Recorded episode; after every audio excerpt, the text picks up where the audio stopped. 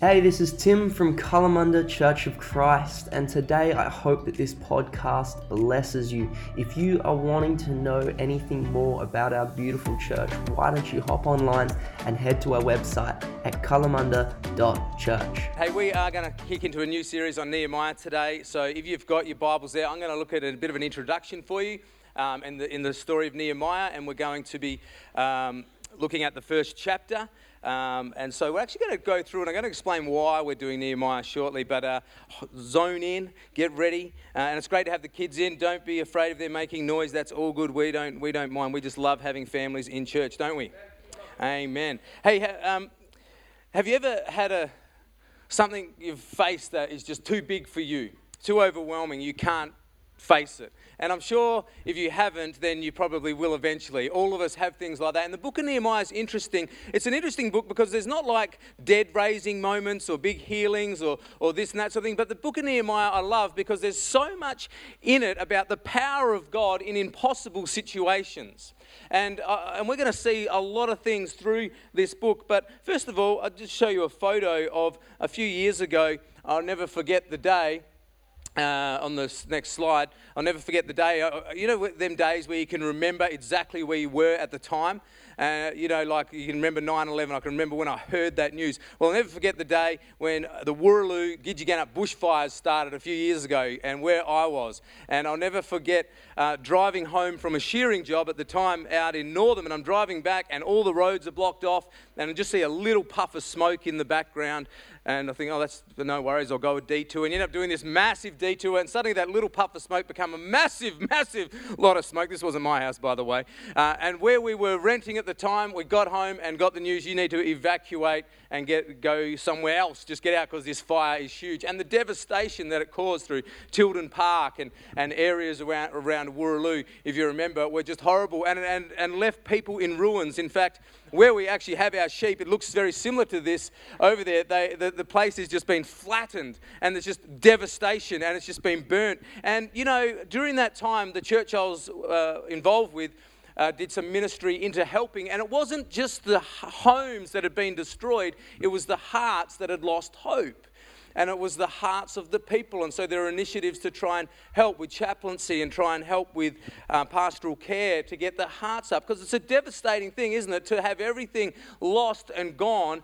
And, um, but I've been back there recently as I go there a fair bit, and I've seen able to see the new rebuilding the new buildings, the new homes, and just the, the beautiful days and the sense of hope again in people's um, eyes in that place. And uh, we're in a book of Nehemiah. It's not exactly like that, but it's a little bit like that. Nehemiah's uh, story and where it lands in history is when God's people have been in a terrible place of ruin, really, um, and they had been exiled, they had been taken away captive by the Babylonians, and out of this exile, um, their, their city, a bit like that, their city, Jerusalem, had been laid in ruins. The walls were flat and the uh, temple was destroyed. Everything was destroyed. And it had gone from into ruins and rubble. Now, they had, I think it was King Cyrus or whoever it was, had released God's people years and years before to start actually coming back to their homeland to come out of exile. And as they were coming back, there was like three waves that would come back under three different leaders. First of all, there was Zerubbabel. Side note, if you're looking for baby names, Nehemiah is the book for you.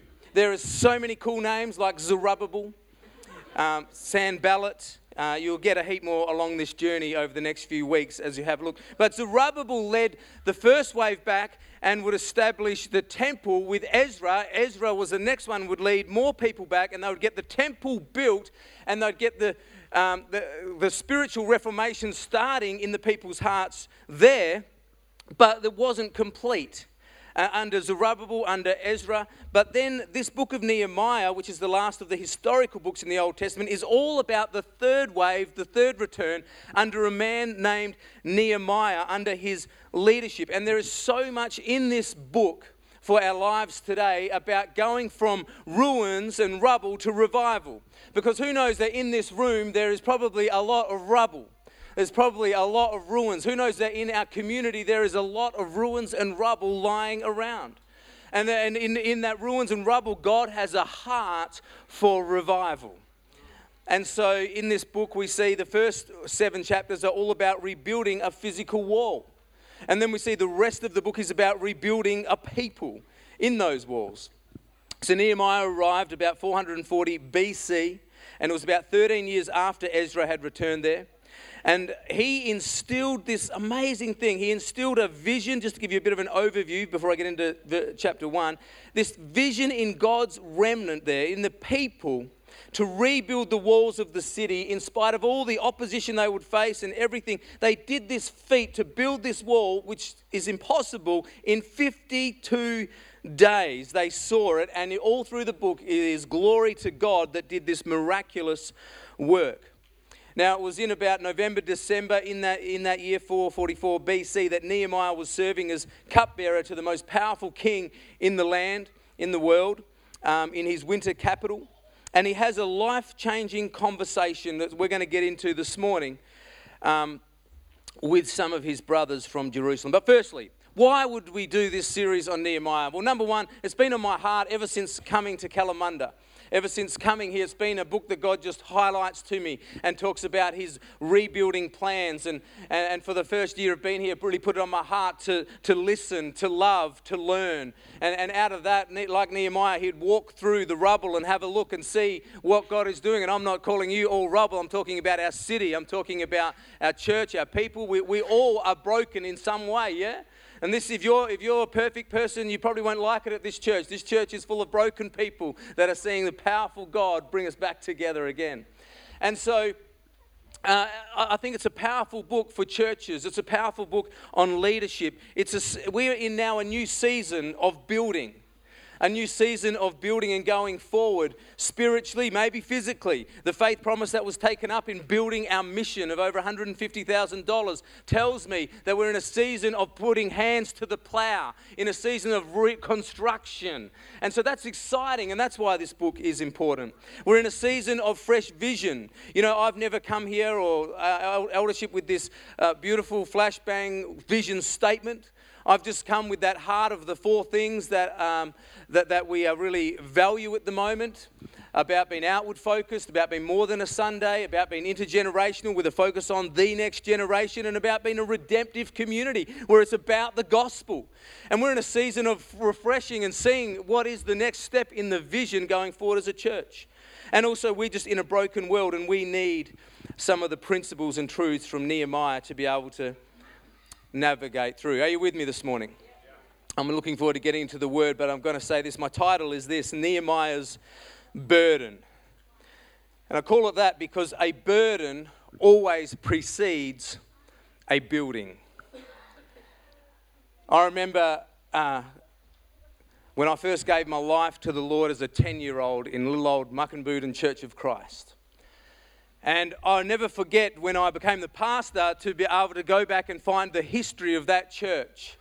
And I found out that years and years and years before the church was even there, there was an old man who would get on his horse and cart and he would come to town on a Sunday and he would pick up off the side of the road all the kids waiting for Sunday school.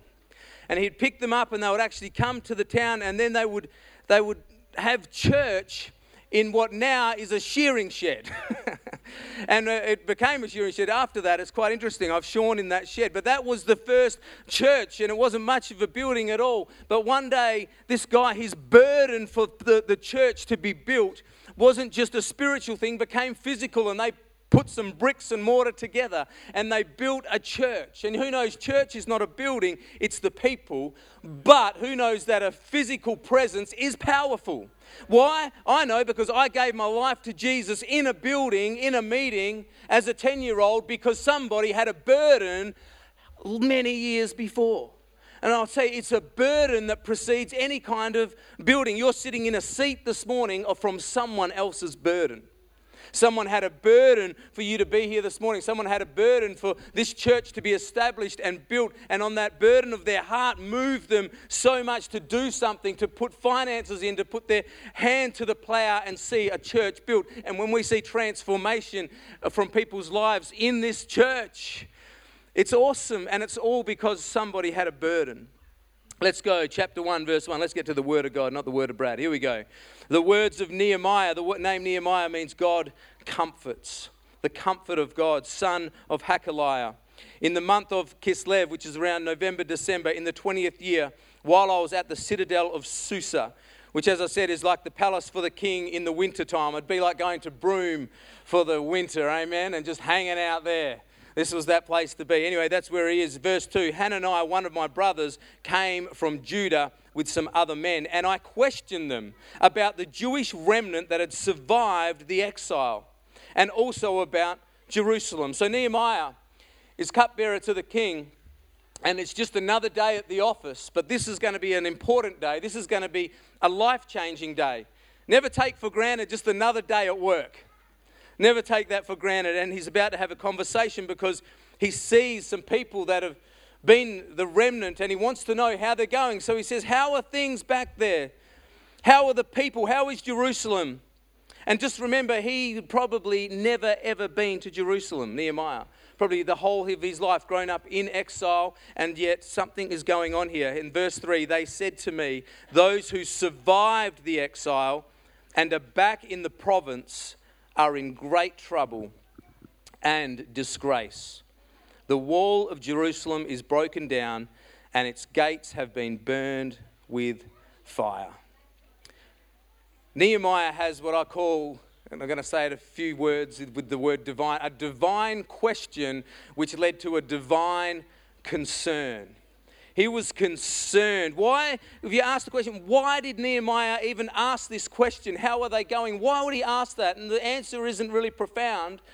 It's because he cared.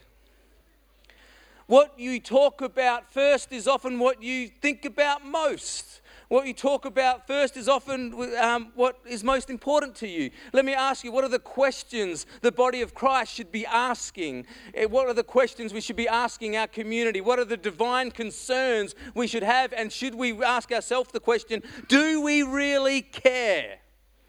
Because Nehemiah had so much care that his body was in Persia, but his heart was in Jerusalem. It was over about 800 around that miles away. He wanted to know how they were going. He cared about a place and a people that he had never lived in. It sounds to me he had his father's heart. God in heaven had such a care and a heart for you that he would come to earth, that he would leave the luxury of heaven, that he would leave the palace and come and get on our level to meet you, to save you, because he had so much concern and care. This was a divine appointment. And it led to a desperate condition. The wall of Jerusalem's were broken, its gates were burned. He said, like, this was not encouraging news. This was not good news. This was bad news. I mean, they're calling the people survivors. They're, they're, it's not a very hopeful title. They're in great distress. They're disgraced. And, and he notes, look, the city walls burnt with fire and the gates are burnt with fire. And you and me might be like, well, who cares? They're just walls. But let's understand that in that day, where the city had no walls, it was defenseless. A city without walls had no protection from anything. And basically, what it meant was if you would do it today, it would be to take the police force out of our community and government, to take anything of the protective nature in our communities out, to take doors off your house, to take locks off, alarm systems, and to live with no protection or security. You would live in constant fear, constant anxiety, constant, gee, that is sort of describing our world at the moment, isn't it? Because it's not just physical, it's spiritual. And this city, the city was totally chaotic. It was anarchy. It was not a safe place to be. And it was a disgrace. Even though the temple was built, it couldn't have anything valuable in there because it, you couldn't protect anything. And I just feel in my spirit now you can have wonderful things going on. You can have wonderful things that God wants to do, but He wants you to have some walls up in your life. Not walls to keep people out, walls to keep the enemy out some spiritual walls in your life that are like protective places, protective disciplines, protective habits that we have to keep the enemy out of our life. And these walls, this is not a good look. And before we get to verse 4, can I just say this? We've got to note this. Nehemiah hears with concern. He asks questions, and he could have easily said, Well, that's a shame. I really feel sorry for them. I really hope that, you know what, I might even start a mission fund for them send some money and pray for them. He could have just brushed it off. He could have said, Well, that's a real, I'm, I'm sorry to hear that. See, often we don't want to hear because we know what it will do to our heart. I was sharing with the interns this week how I, I don't want to go and watch the, the, uh, the movie that's out, The Sound of Freedom. You know, The Sound of Freedom, the movie out? There's a reason why I'm delaying and putting off going to watch it, watch it because it's all about human trafficking. And I know what it will do to my heart. I know how it's going to make me feel. I'm not going to be sitting there eating popcorn and lollies and like, this is a great old movie. It's going to break me and it will break you when it does that work. Sometimes we don't want to hear because we don't want to care if we're being really honest with ourselves. And Nehemiah could have said, you know what? Um, I feel sorry for them, but I've got something going on here. You know what he was? He was cupbearer to the king. He could have brushed it aside. I'll never forget walking down the street of Subiaco years ago, and one of our kids were there, me and Sky, and we see this disgusting looking homeless person. And I say it like that because that's how you feel. It was dis- and they're homeless and they were sitting there and it just made you feel yucky inside. So I'm thinking to cross the road because they look dangerous as well. And our, uh, something happens when we grow up. We lose this sense of a burden for people, like kids have. Thank you, Grace. And, and one of our kids said, Stop, mum and dad. Can't we help them? Can't we give them something? Haven't you got any money? And seeing the burden and the concern in one of our kids' heart made me so convicted. Like, man, I've got a lot of growing to do. We sometimes need to grow down into childlike faith, yeah? And um, so I got some money out, and our, um, one of our kids took it over and gave it to the homeless man. we start walking about 20 meters later, and I look back, and because uh, the little sign said that he couldn't walk and stuff, he got up and walked away with the money. and you know, that can make us cynical, but I believe God doesn't care so much about his heart at the time as my heart at the time and what my heart will do. It's never a wrong time to be generous, by the way. You might think you're getting ripped off, but it's not your money, it's God's money. And if you put it on your heart to do something with it, it's not your responsibility. Show him your heart. Nehemiah could have brushed this off. He was cupbearer to the king. What was a cupbearer? Well, a cupbearer was a very dignified position. He would be the closest person to the king beside the king's wife. In fact, as you look back in history, you had to be a few things. You had to be pretty well educated, you had to know the law very well, and you had to be handsome. So he was a good looking guy at serving at the, the king and, and probably very popular. I imagine you would, as a king, I wouldn't want my cupbearer to be someone everyone hated. Because the cupbearer was the one who would taste the king's wine before the king would taste it. And if it's poisoned, he wouldn't be a cupbearer, he would need a pallbearer. So he would taste his wine and he would taste his food. And so that if there was any poison, it was a protective nature for the king. So he was so close to the king. He had this awesome job going on. He would have eaten the king's food, drank the king's wine, lived in luxury. Why would he care about a city in ruins? Why would he care? Yet, we get to verse 4 and this cupbearer, this guy in a privileged position, this guy that is about to let his heart be inserted to the need, does something. And it says this when you get to when a concern becomes a burden. Verse 4 So it was when I heard these words. Notice your ears are connected to your heart. What are your ears connected to? Your heart. When I heard these words, I sat down and wept and mourned for many days. I was fasting and praying before the God of heaven. This is what that guy in that position in, in that royalty did. He stopped. It, I wrote down this it stopped him and it stirred him. He actually couldn't stand up anymore. It says he sat down. I'm not saying he fell down, but you know, when you hear news that you actually need to sit down, your legs get weak, they start to get vulnerable, and you think, I've got to sit down. I've just had this news. And that's how much it broke him that he sits down and he starts to mourn. And it wasn't just one mourn, he said he was mourning for many days he mourned. But it's interesting because um, God was obviously going to do something about this situation. But here's the principle of this morning's message. If I say nothing else, please hear this. Before God's going to do anything about a situation, He's going to do something in a person. And He's wanting to do something in Nehemiah before Nehemiah can do anything for him. A great work, any great work of God begins with God doing a great work in somebody. He sits down and he gets what I would call this burden, an impregnation of agitation that something should be different, fueled by the conviction that maybe I'm part of making the difference. A burden is not just a concern or a feel sorry. When you get a God given burden, it gets personal for you. It gets personal and it weighs you down. And this is not a bad burden, by the way. Jesus said, My yoke is easy and my burden is light. And He will help you with His burdens, of course, but there is a burden, a divine discontentment that we should have as Christians that this world needs Jesus. And this burden starts to grab him. And he goes down and he stays down in prayer. He stays down in fasting, in tears, in heartache. When's the last time something that you heard, something that you have, a burden sent you into tears, into fasting? He couldn't, he couldn't eat. I don't want to eat. Why? Because I, I, I just can't eat. And you know, when you've got a burden, there are times where you can't even have a meal because of what it's doing on the inside of you.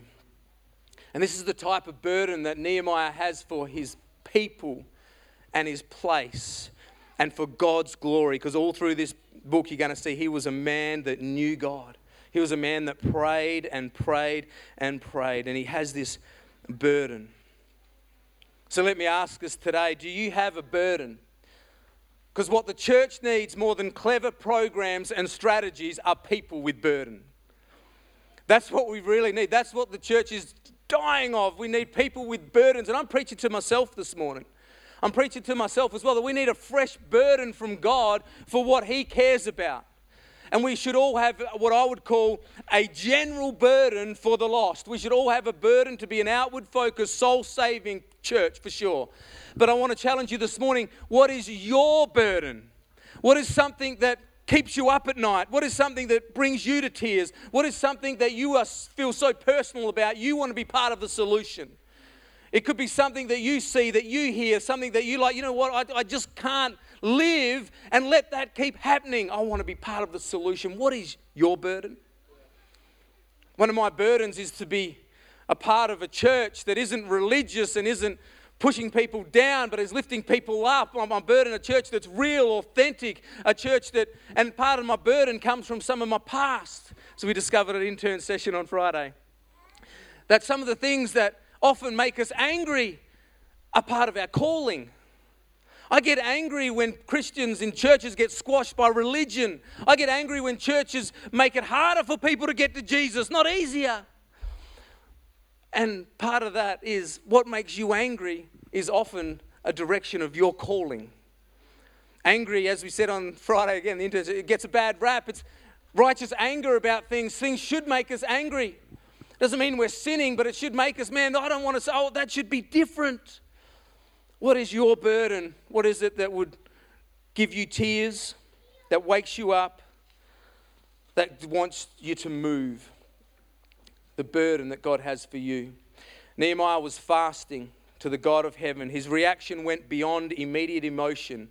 And many times a concern will come over us, come over us and just flush and then quickly pass. But if it's from the Lord, it will abide, it will grow, and it will remain until the problem that prompted the burden, you're part of solving it. We should note that Nehemiah did not complain, whine, uh, see who else could fix the problem. Uh, maybe someone else can sort this out. He immediately did what he knew he could do, and this is what he did. And this is the last part is called Nehemiah's prayer. He simply went to God in prayer. And I believe he went down with concern and brokenness. But when he rises up in this prayer, he comes up with the most powerful thing that God could give a person, and that was a God given burden to make a difference. He rises up with a burden. And he says this in the next verse. He says, and I said, I pray, Lord God of heaven, O great and awesome God, you who keep your covenant and mercy with those who love you and observe your commandments. Please let your ear be attentive to your and your sorry and your eyes open that you may hear the prayer of your servant, which I pray before you now, day and night, for the children of Israel, your servants. Notice the first thing in his response, he's saying, God, the Lord God of heaven, oh great and awesome God. Even though he's got this burden and he knows he wants to be part of the solution, he knows the first thing is to pray. What's the first thing we do every day? I say to my kids every day, what's the first thing? Is we pray. And they say, no, we breathe. And it's not funny anymore, okay? We actually pray. and Nehemiah knew but I love how he approaches God. And let me just teach a couple of things out of this prayer. He comes to God and he lifts him up. He's like when Jesus taught his disciples to pray. Say, Our Father in heaven, hallowed be your name. Great and awesome God. He's like, Great and awesome God who keeps his covenant. You are faithful, God. You never let us down, God. We can rely on you, and I'm coming to you. And he goes not to his, before he goes to the king that he wants to see, he goes to the King of Kings. And never, never forget that, that before we go to people, we go to God. Before we go to doctors, we go to God. We love them all, and we are thankful for them. But our first thing is to go to the King of Kings because he has the other king's heart heart in his hand. He has your boss's heart in his hand. And if you go to him first, he can do things that no man can do. He can open doors that no man can shut. You call it a job, God calls it a doorway. Don't, whatever your job is right now, whether, whether and as, as the old school would say, whether it's pumping gas, whether it's flipping burgers, whether it's running a company, whether it's a CEO of a big organization, whatever it is, no matter it's making millions of dollars or whether you're just trying to get through paycheck to paycheck, never underestimate your job. You're there from God, for God, and it could be the day that the king has a conversation with you and opens a door that will change your life.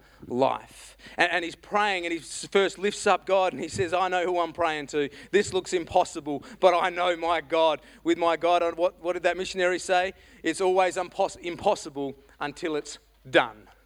And that's how God works. And he prays this prayer. And then he says this, and I just want you to notice that in church we can have what one preacher called sanitized prayers sanitized prayers, clean prayers. And, but, but Nehemiah isn't that type of guy. He is a guy, and I love, and you'll learn this through the book, who is always just conversing with the Lord, always just one conversation away.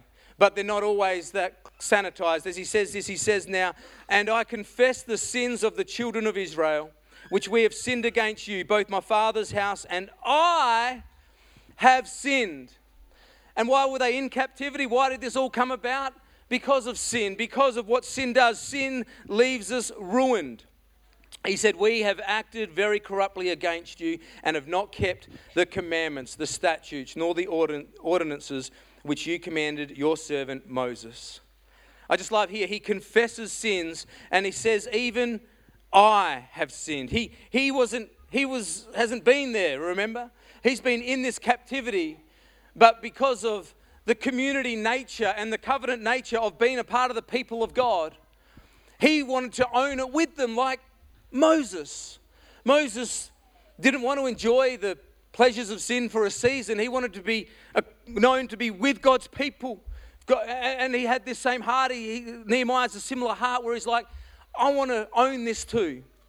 And part of getting a great burden from God and part of God doing a work in our heart first is being honest with where we're at, is confession of sin, is saying it out loud and not, not just being nice and, and, and start, starting around here, but actually getting real and saying, God, I need to pray some honest prayers. I need to confess my sin to you. I need to confess our sin. We have gone away in this area. And Lord, I need to come back. I'm just confessing it. I confess I need your forgiveness. Confession is the doorway to freedom.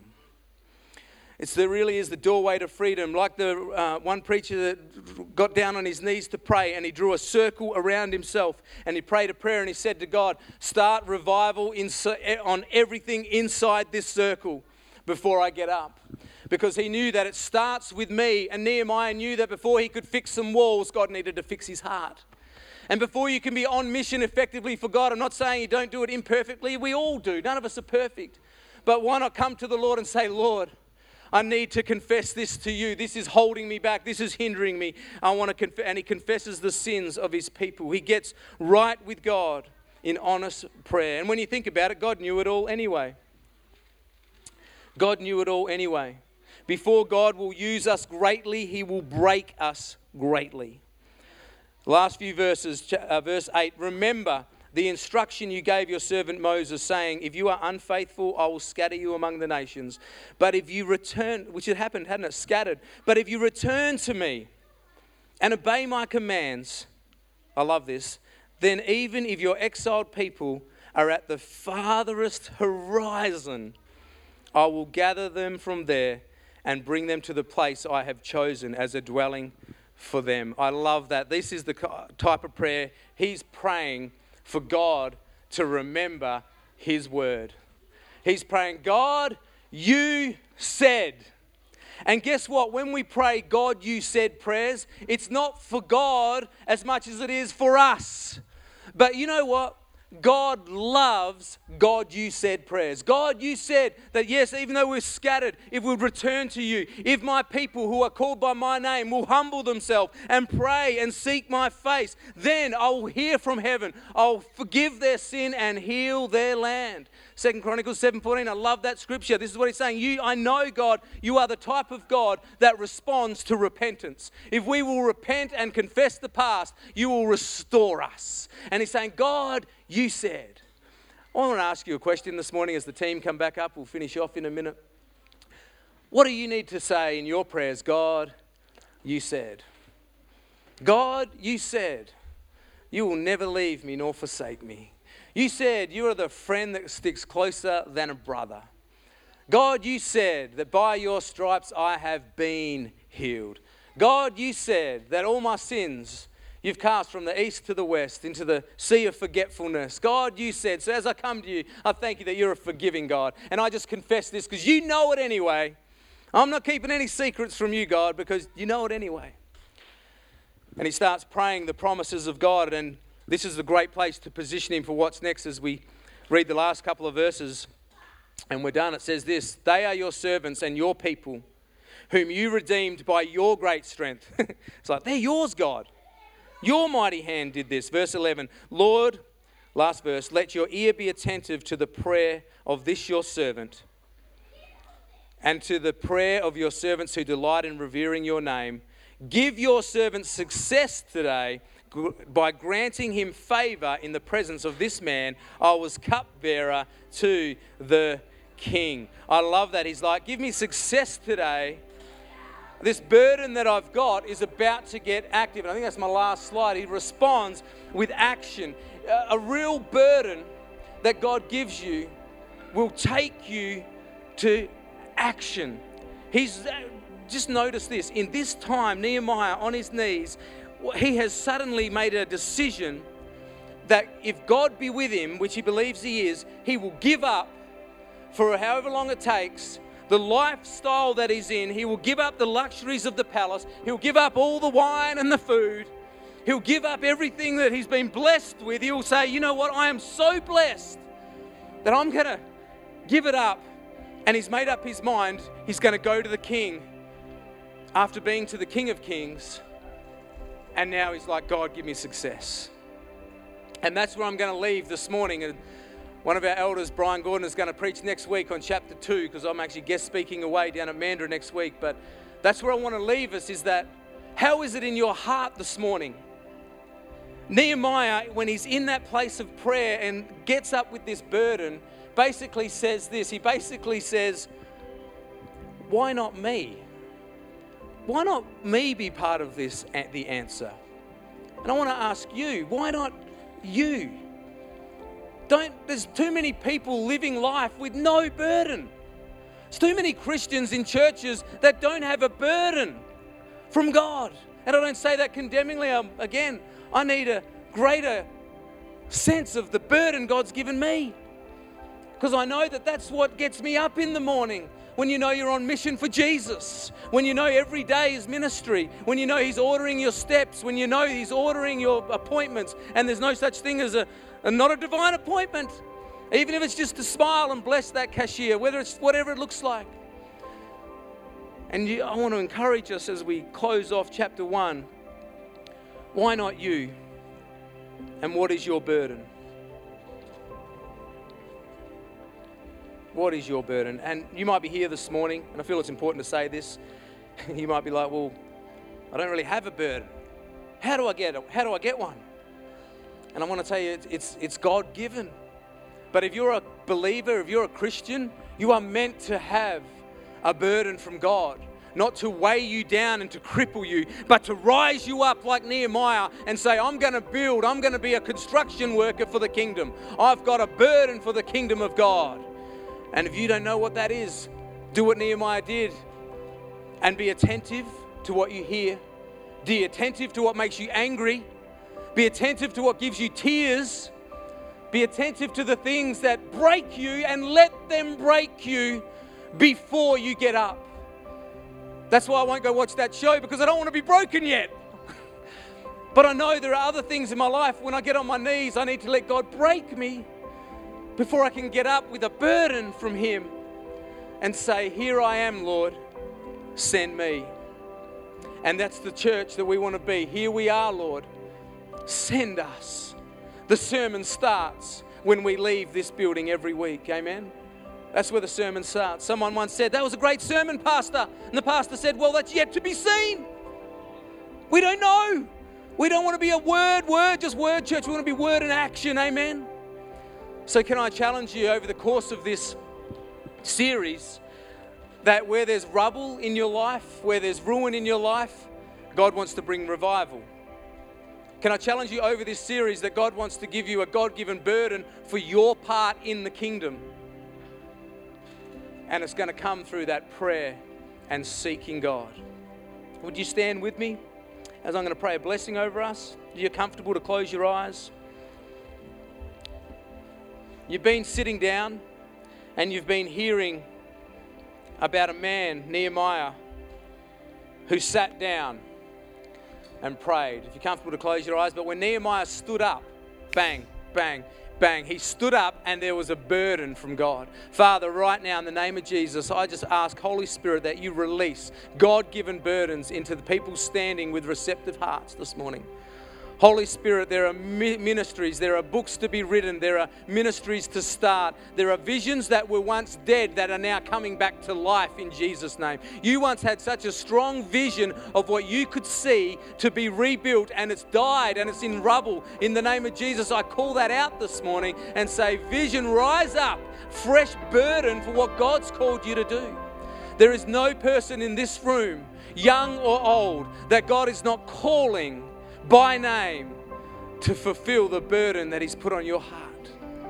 So, Father, I thank you this morning, Holy Spirit, dropping fresh revelation, fresh vision, fresh burdens, fresh burdens from you, God. Another scripture says that we are to carry each other's burdens. And through this series, you're going to hear that we need each other.